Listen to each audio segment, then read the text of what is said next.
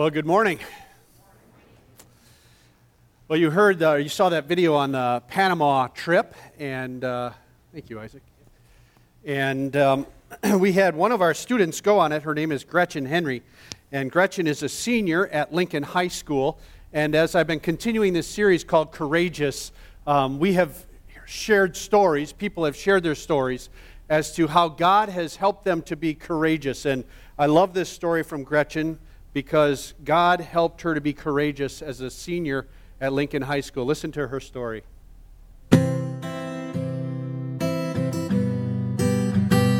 This past summer after Panama, um, Trevor came up to us and he said, Okay, what's one thing that you really want to take away from this trip? And one thing that I really wanted to take away um, was to be more welcoming to people and to let them know that they can come up to me and ask me questions about my faith. So that's kind of something that I set out to do this year.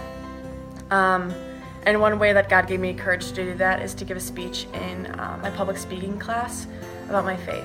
Um, so I did. that was great. Um, and then something that was really neat was that I saw a direct outcome from it after um, one of my classmates came up to me and he was like, hey, like that was really cool. Um, I've recently been struggling with my faith. Um, like tell me a little bit about the gospel. And so I had the opportunity to do that, which was really awesome. And then that was only a semester class, so then after the semester ended, now he's in my choir class, so I was able to kind of touch base with him again, um, which was kind of cool to see that follow through. So that was that was really awesome. Another thing I thought about as I was watching Gretchen, and I've known him for quite some time, is man, they grow up fast.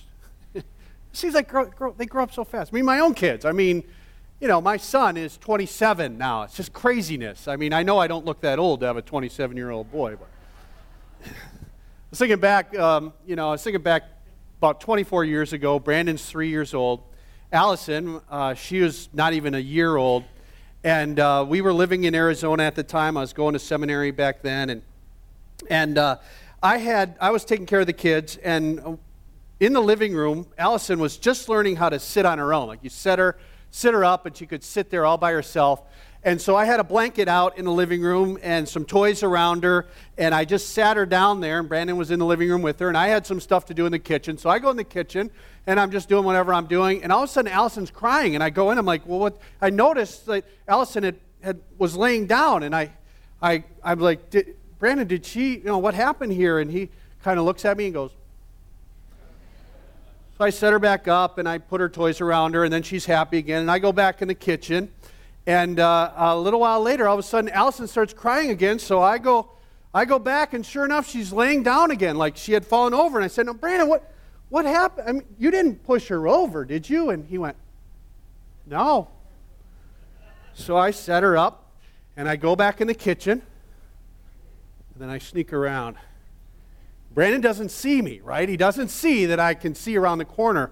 And he goes like this three years old.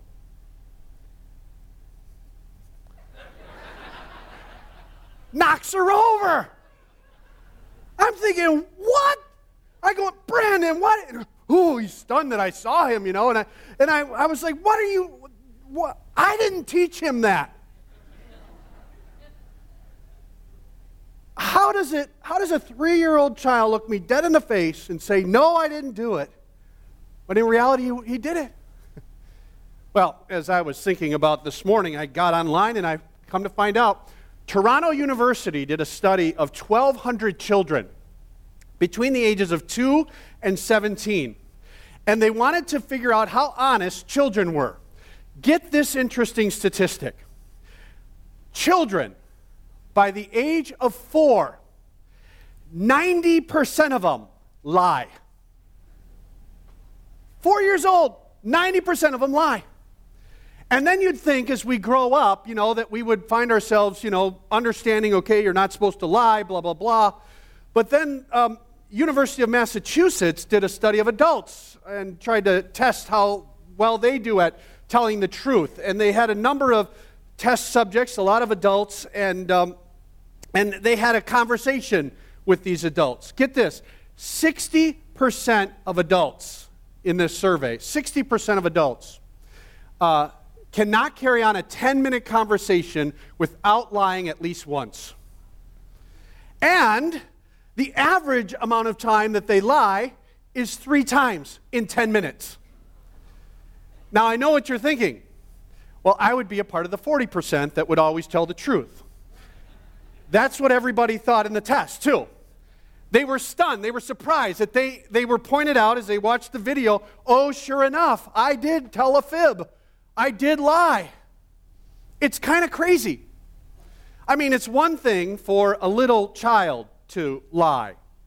Uh, okay, um, but adults, I mean, adults can get crazy with their deception. I mean, I have worked with some people that I am just blown away by the level of deception that they are able to carry out or try to carry out. I'm normally talking to people after it all kind of blows up, you know. Uh, like, I remember a while back there was a guy, and he actually had two families. Like, he was the husband and dad of two families, and the families didn't know about it. Craziness. Of course, affairs, you know, there's always that deception and lying going on there. And when I was in Arizona, I, I um, was at a church, and there was a worship leader, and uh, great worship leader, fantastic musician, great. Just tell, you know, they're really focused on the Lord. Come to find out, nobody knew this. The guy was soliciting prostitutes during the week, and then he'd lead worship on Sunday mornings. Deception. Deception. Well, every one of us, every one of us, if we haven't already done so, we will fall prey to deception. And if you can't think of a time when somebody had deceived you or lied to you, just wait, because it's going to happen. Every single one of us has been hurt by somebody else's lies or we've hurt others by our lies. According to those surveys that I highlighted, we all are prone to deceiving and being deceived. Now, uh, of course, it's not God's will for us. of course. Um, and we're in this series entitled Courageous. And we head on into Joshua chapter 9 as we continue this series through the first 11 chapters of the book of Joshua. And we'll see in Joshua chapter 9, there was some major deception going on. And I hope that as we unpack Joshua 9, we'll gain some wisdom. We'll gain some wisdom on um, how to spot a deceiver, uh, how, to, how, to, how to see them for who they really are. And then, secondly, I'd like us to gain some wisdom on how we can avoid being deceived either by others or even by ourselves. And then finally, we'll finish it up with the, the fact of the matter is we'll, we all will be deceived at one point in our life and probably more than one point in our life. And so, how do we navigate that? How do we, how do we get through that? How do we make sense of our lives when we've been lied to? So, let's start with spotting those who deceive.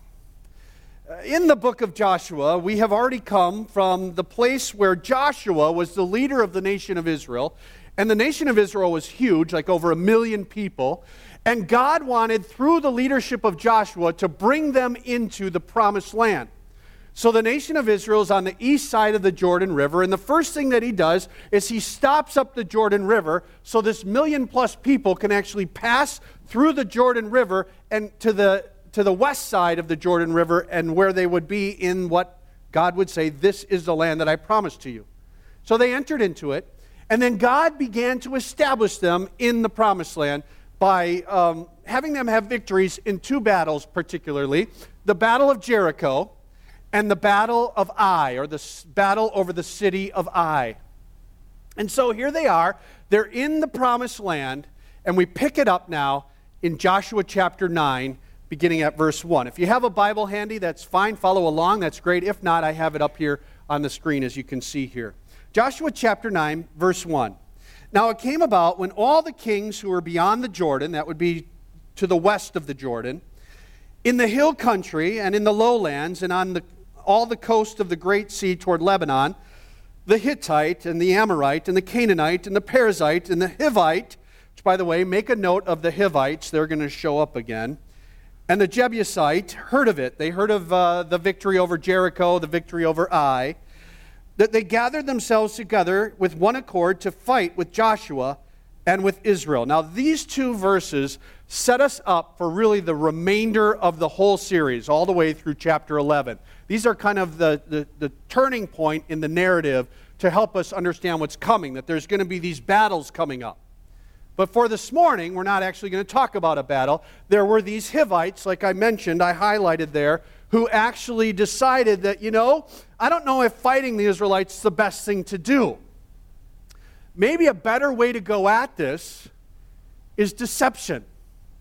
Maybe a better way to figure out how we can handle these Israelites is by lying to them, by, by uh, pre- presenting ourselves as someone who we are not. Look at verse 3. When the inhabitants of Gibeon, those were the Hivites, heard what Joshua had done to Jericho and Ai, they also acted craftily uh, deceptively and set out as envoys or as messengers and took worn out sacks on their donkeys and wineskins worn out and torn and mended and worn out and patched sandals on their feet and worn out clothes on themselves and all the bread of their provision was dry and had become crumbled they went to joshua to the camp at gilgal by the way mark that in your mind camp at gilgal we'll come back to that and said to him to the men of israel we have come from a far country. Now, therefore, make a covenant with us. The men of Israel said to the Hivites, Perhaps you are living within our land. How then shall we make a covenant with you? Good question. Good question for the Israelites to ask these Hivites. You see, if they made a covenant with them and they were in the land that God had promised to them, then the covenant would cause these people to actually occupy the land that God had promised to the Israelites. And so, what God said is, don't make a covenant with anybody in this land that I'm promising you. And so they asked the question, well, uh, how do we know you're not within our land? And they seem to do pretty well at, at deceiving them. Even with that question, I think the Israelites were, were duped by their deception. So here's how we can spot those who deceive. First of all, they say what we want to hear. Those who are deceivers tell us what we want to hear. They, they want to make sure that, that they've got our ear. Look at verse 8. But they said to Joshua, We are your servants. Then Joshua said to them, Who are you and where do you come from? And they said to him, your servants have come from a very far country because of the fame of the Lord your God. We, we have heard the report of him and all that he did in Egypt, and all that he did to the two kings of the Amorites who were beyond the Jordan. They're now on the west side of the Jordan. Those two kings were on the east side of the Jordan.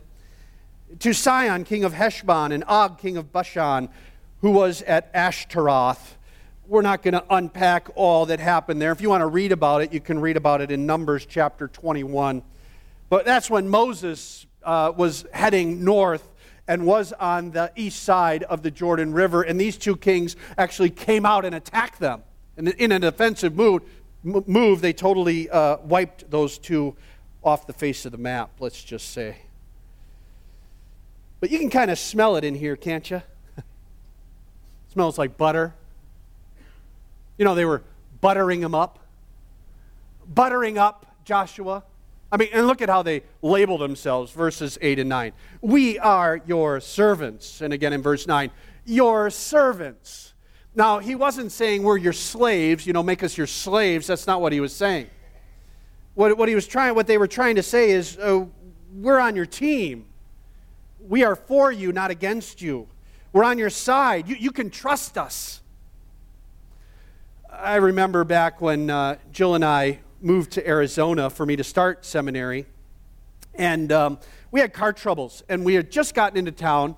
We didn't know anything about anybody, and so when you didn't know, you know, where to go to help get some mechanical work done, we did what you did back then, and that was you looked in the yellow pages. You know, that big, thick book that you open up, and there's all these advertisements in it.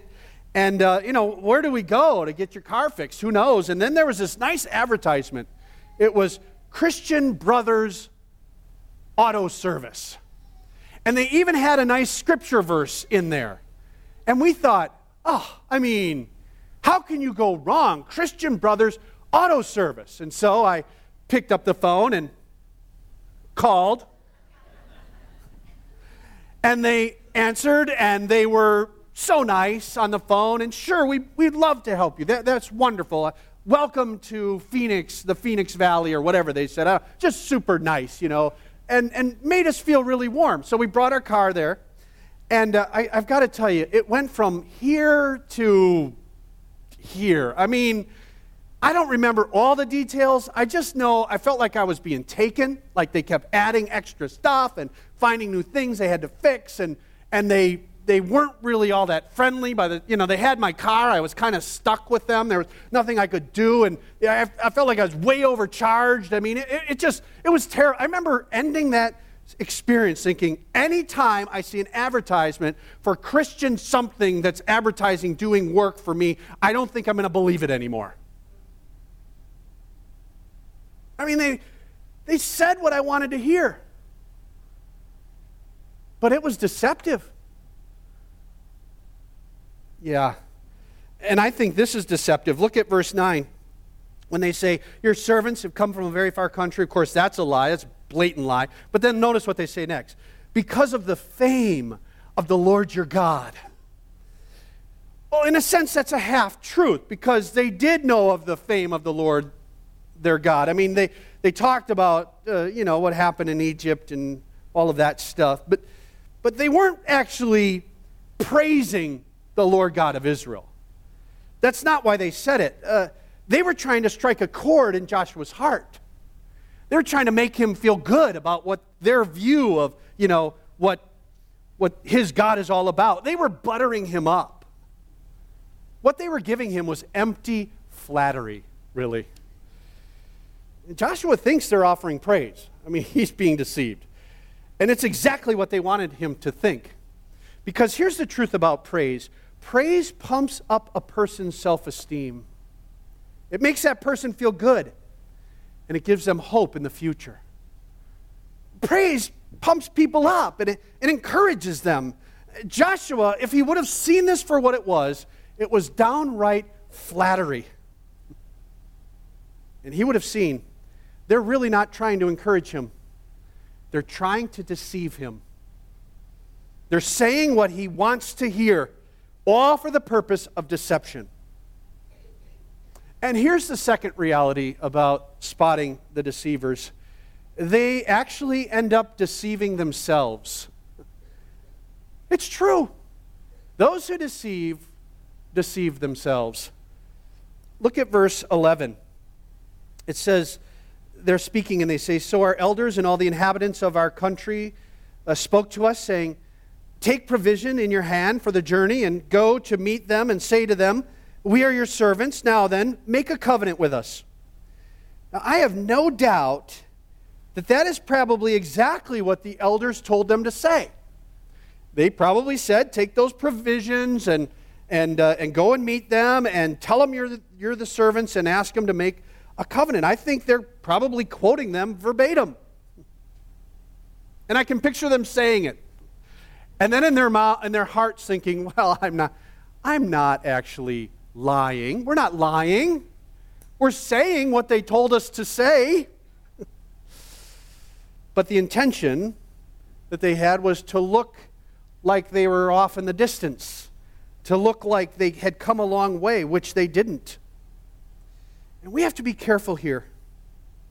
We have to be careful because remember, statistically, statistically, you and I are prone to deceive. And also, um, we are prone to deceiving ourselves. I remember back in high school, I, um, I actually um, had a class, it was an English class, and we were reading some of the classics. And I don't, I don't remember the exact classic, but I, I think it was of Mice and Men, the book of Mice and Men. We were supposed to read the whole book and then write a book report on it. And uh, I did what we did back then. I'm sure you didn't, but I did. I, I bought the Cliff Notes. Remember those booklets? Here's what those Cliff Note booklets look like. Remember those? Some of you? So I read the Cliff Notes and I wrote my book report based on the Cliff Notes. And I turned in my book report and I thought to myself, I read the book. That's a book. and it says of mice and men on it. And I think I got an okay grade. And I thought, I don't think I did anything wrong. Other people do this too. No, it was wrong. I was supposed to read the actual book of Mice and Men and write a report, and that is not what I did. I think we've all been there. Times when deep down inside, we know we're lying, but we say to ourselves, well, it's not actually a lie. I mean, not really. Yes, it is. Honestly, it's dishonesty. And it's wrong. And so we can spot the deceivers out there. But we also have to look in here and ask ourselves the question Am I a deceiver? Because we can deceive ourselves if we're not careful. Well, the next thing we need to look at is how to avoid being deceived. How do we avoid it? Well, you know, so that we make sure that we're not deceived, either deceived by others or, or deceived ourselves. A few things I just want to highlight. First of all, we need to stay in tune with the Lord. Got to stay close to Him, stay in step with Him, stay in tune with Him. Those Hivites did the best they could to try and deceive. And Joshua and the leaders of Israel made a major error. Look at verse 12. This, our bread, was warm when we took it for our provision out of our houses on the day that we left to come to you. But, but now, behold, it is dry and it's become crumbled. These wineskins which we filled were new, and behold, they are torn. These, are, these clothes and our sandals are all worn out because of the very long journey. Lies, lies, lies. Deception, deception, deception. So the men of Israel took some of their provisions, and here's where they made their mistake and did not ask for the counsel of the Lord. This, by the way, is the central verse in the chapter. And this is the most important statement in this entire chapter. The last half of verse 14, they did not ask for the counsel of the Lord. They didn't seek the Lord's guidance. Now, as we're going along in life, there are thousands of things that can distract us, thousands of things that can pull us away from seeking the counsel of the Lord in our lives. So many things that cause us to not pray like we need to be praying. That we'd pray first and not as a last resort. Things can distract us from spending some time in the Word of God, having a steady diet of it, not seeking that which is true, that this is our filter, not being guided by what is true, not growing in our understanding of it. To avoid deception, we must stay in tune with the Lord. The second way in which we avoid being deceived is we've got to be humble. We've got to stay humble.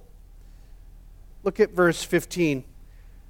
Joshua made peace with them and made a covenant with them to let them live. And the leaders of the congregation swore an oath to them. you know, I find that peculiar, verse 15. I find it peculiar because, like, the Israelites are barely in the land. I mean, they haven't established themselves at all. They just crossed the Jordan River. They, they just, you know, had two victories, but they're still camping at Gilgal. I mean, it's not like they've divvied up the land to the 12 different tribes and established themselves. And I think Joshua kind of got a little full of himself. I mean, think about it. He's probably thinking, okay, we have been nobodies for so long. I mean, 40 years wandering in the wilderness. You know, nobody really, you know, gives us the time of day. And now we've got these people who want to make a covenant with us. First ones.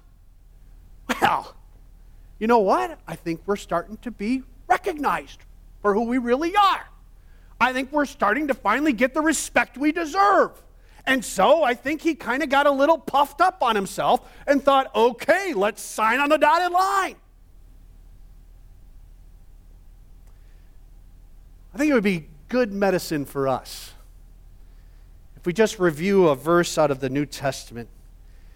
Go with me over to Romans chapter 12 and verse 3. Romans 12 and verse 3. This is the Apostle Paul speaking. He says this For through the grace given to me, in other words, it's not about who I am, it's not about how great I am, not about me. It's about God. It's about how good He is, about how kind He is, how, how he, he, he just gives us grace. This is why I'm telling you this. I say to everyone among you, do not think more highly of himself than he ought to think, but to think so is to have sound judgment, as God has allotted to each a measure of faith.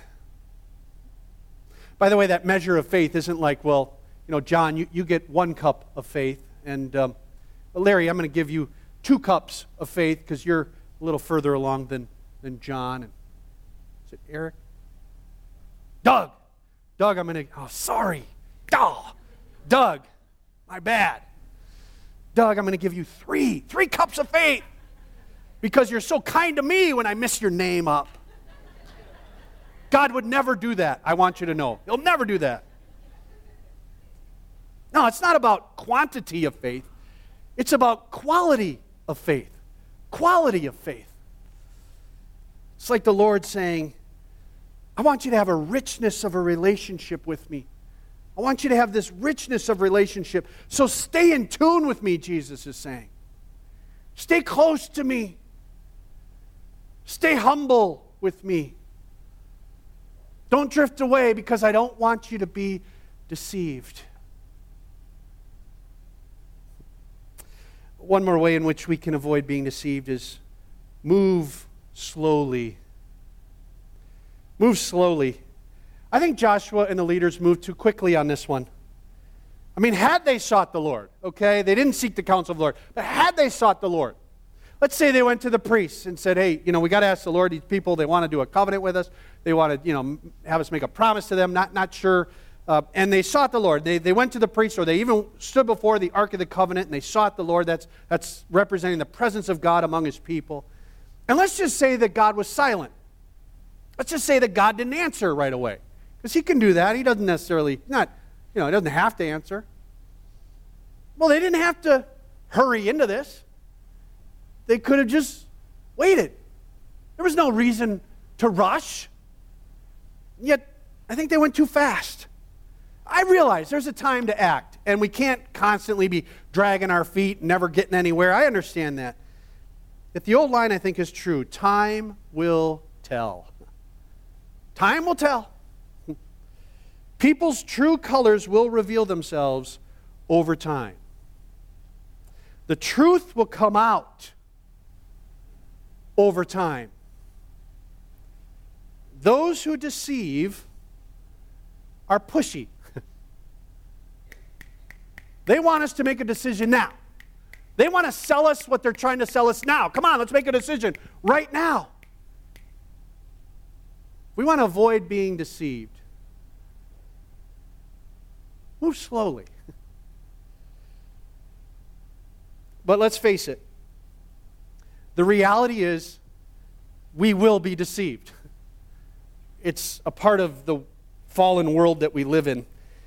And what do we do when, when that happens? So let's talk about dealing with being deceived.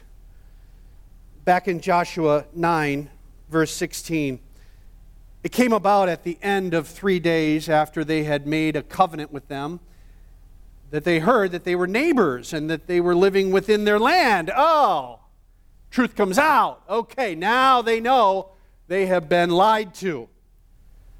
Then the sons of Israel set out and came to their cities on the third day. Now their cities were Gibeon and Chephirah, uh, Chephirah, Chephirah, thank you, and Beeroth and Kiriath Jearim.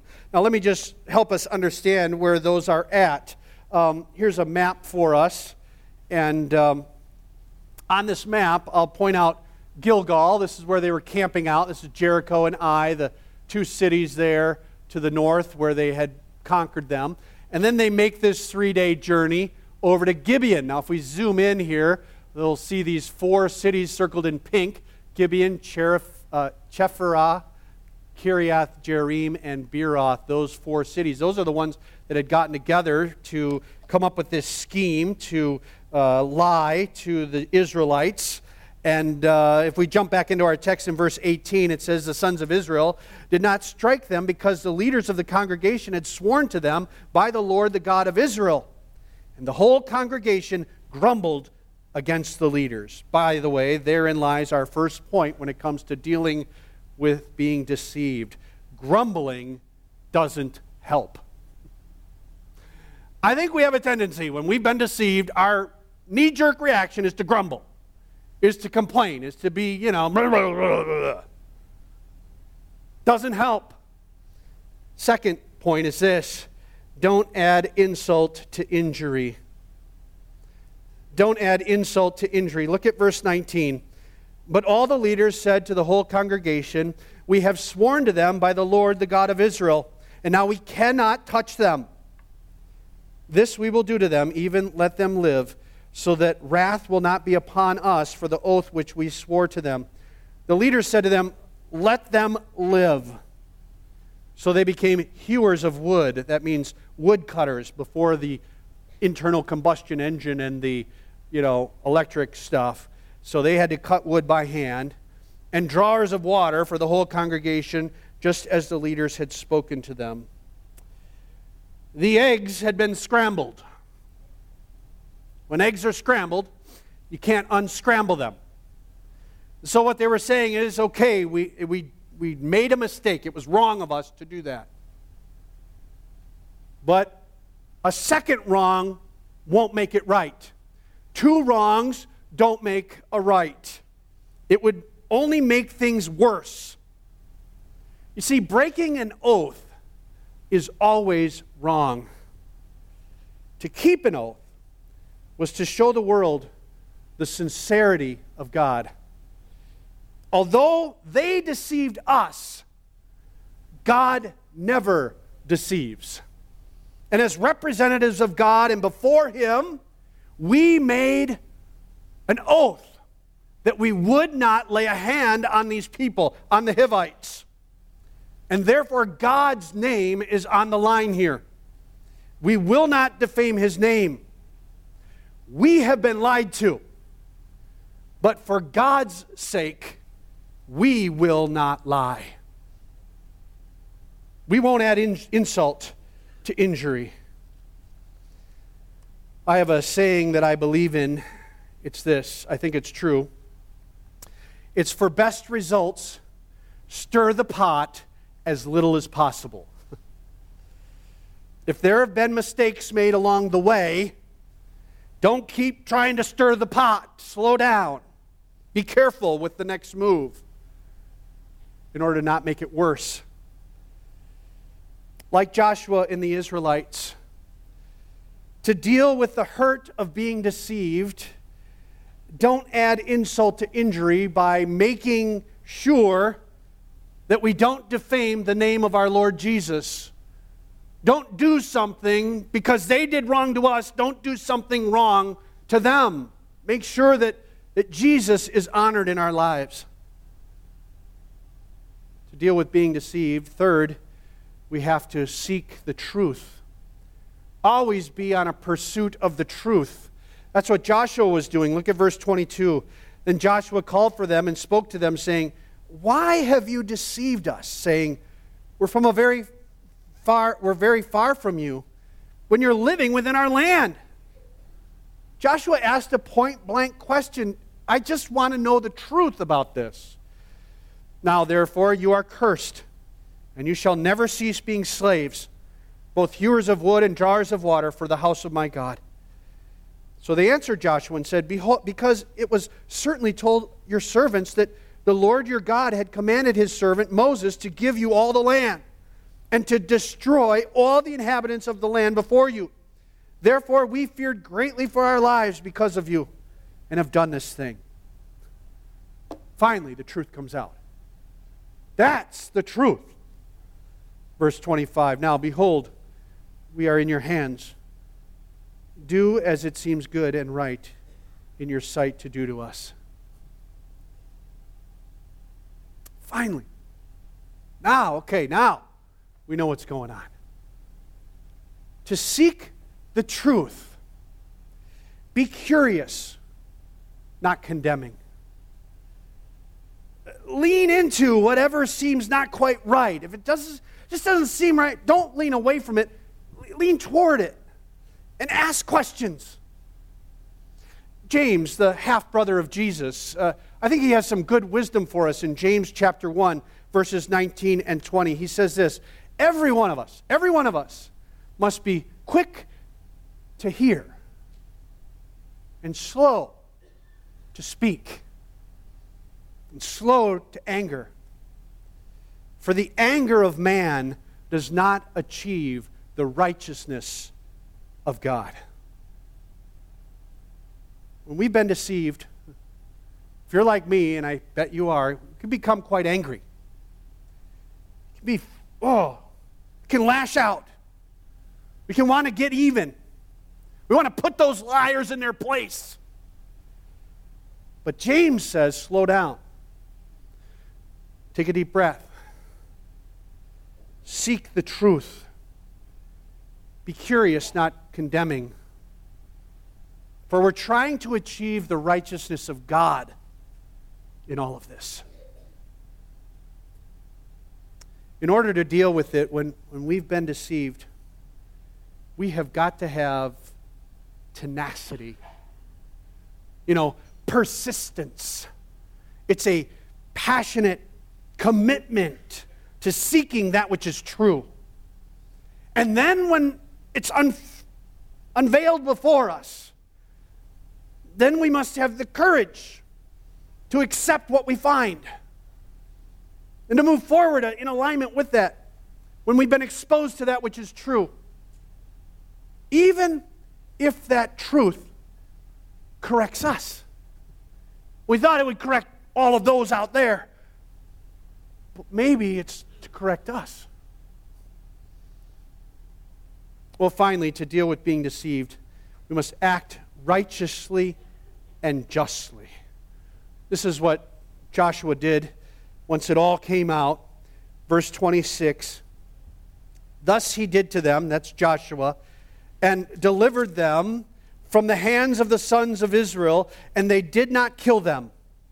But Joshua made them that day hewers of wood and drawers of water for the congregation for the altar of the Lord to this day in the place which he would choose. Although he made them the lowest status, the slaves among the Israelites, they were still among the Israelites. And uh, I think that the Hivites here were like another memorial for the Israelites. You know, they, they'd be going along and doing their thing, and all their time as they're settling in the new land, and they'd see the guys off there cutting wood, and they'd say, "Oh, that's a reminder." Or they would go and uh, you know they'd see them carrying the water to one place or another, and uh, there's another memorial for us. It's a memorial that what we didn't do is we didn't seek the counsel of God. We didn't do it God's way. And let's remember from them, from here on out, to do it God's way. See, they were deceived, but that wasn't the end. That wasn't the end. Joshua acted righteously and justly. And when we've been deceived, eh, we have to do the same. We may want to retaliate. We may want to get even. We may want to lash out. But God's way is the right way. And the counsel of Joshua chapter 9 is to do it God's way. The next time we feel like we've been deceived, I hope for all of us, I hope for all of us that God will just prompt our hearts to remember Joshua 9. To remember how we're not the first people to be deceived. I mean, it's happened, it's happened in the Bible even. And then we can bring to memory the wisdom that Joshua 9 lays out for us. And we don't have to, you know, lack hope or lack uh, trust in the future. We, we can say, you know what? God brought them through it when they were deceived. And I know He'll bring me through it too. And I can trust Him. That's what I hope comes to our mind the next time you and I have been deceived. Let's pray. Lord, thank you for thank you for the wisdom of your word. Thank you that it doesn't skirt around difficult things that we face, but it speaks to them. Thank you for how relevant it is to us. And Lord, we pray that as we live out this life, and no doubt we will be deceived by others and even by ourselves, that Lord, you'll continue to draw us into your truth that you'll lead us into all truth as you promised in your Gospels that you would. That you'd grow us in your truth, that you'd set us apart for your purposes according to your truth, that we would live for your righteousness. Yes, Lord. Thank you that for many of us here, you brought us out of the lies we were living and into your truth, and now you just want to keep us there. So help us to stay close to you today and every day. And we pray this, Jesus, in your name.